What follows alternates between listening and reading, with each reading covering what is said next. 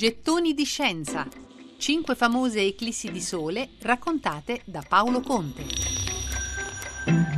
Questa mattina, aprendo i giornali o accedendo alla rete, sarete stati letteralmente inondati da un numero incalcolabile di immagini che ritraggono i momenti più significativi dell'eclisse totale di Sole che ieri ha attraversato gli Stati Uniti d'America.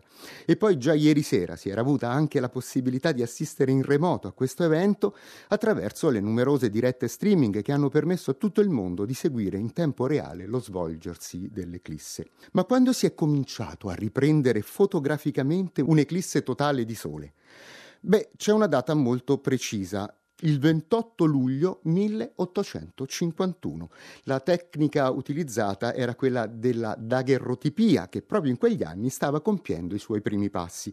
Questo procedimento per la cattura di immagini era stato messo a punto dal francese Louis-Jacques Daguerre nel 1839 utilizzando lastre di rame rivestite di uno strato d'argento sensibilizzato alla luce con vapori di sodio.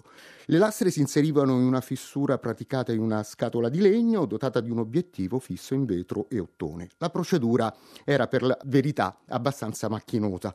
Bisognava esporre le lastre nel giro di pochi minuti dalla loro preparazione, procedere rapidamente al loro sviluppo, al fissaggio chimico delle immagini e poi bisognava anche assicurarsi della loro conservazione, resa precaria dall'annerimento dello strato d'argento.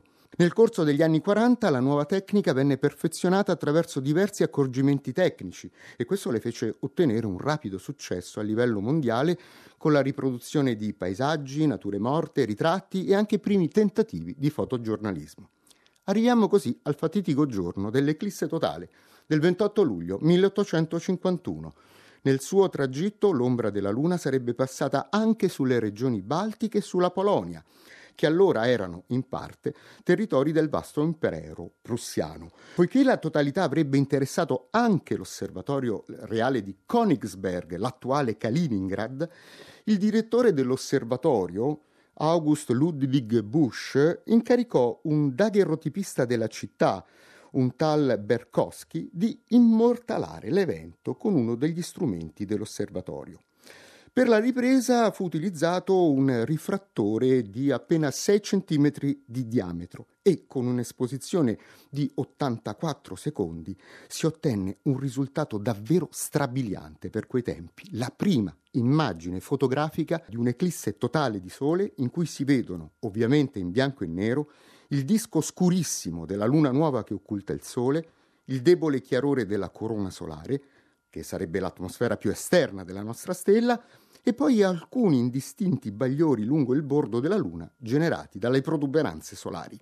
Quell'immagine segna l'atto d'inizio di un diverso modo di studiare l'eclissi di Sole, perché per la prima volta questi eventi non sarebbero stati più solo descritti nelle relazioni ufficiali degli studiosi che le andavano ad osservare, ma potevano finalmente essere documentati in modo oggettivo, fissando per sempre momenti di breve durata e permettendo l'analisi anche in tempi successivi di diversi fenomeni che si propongono nei pochi minuti della totalità.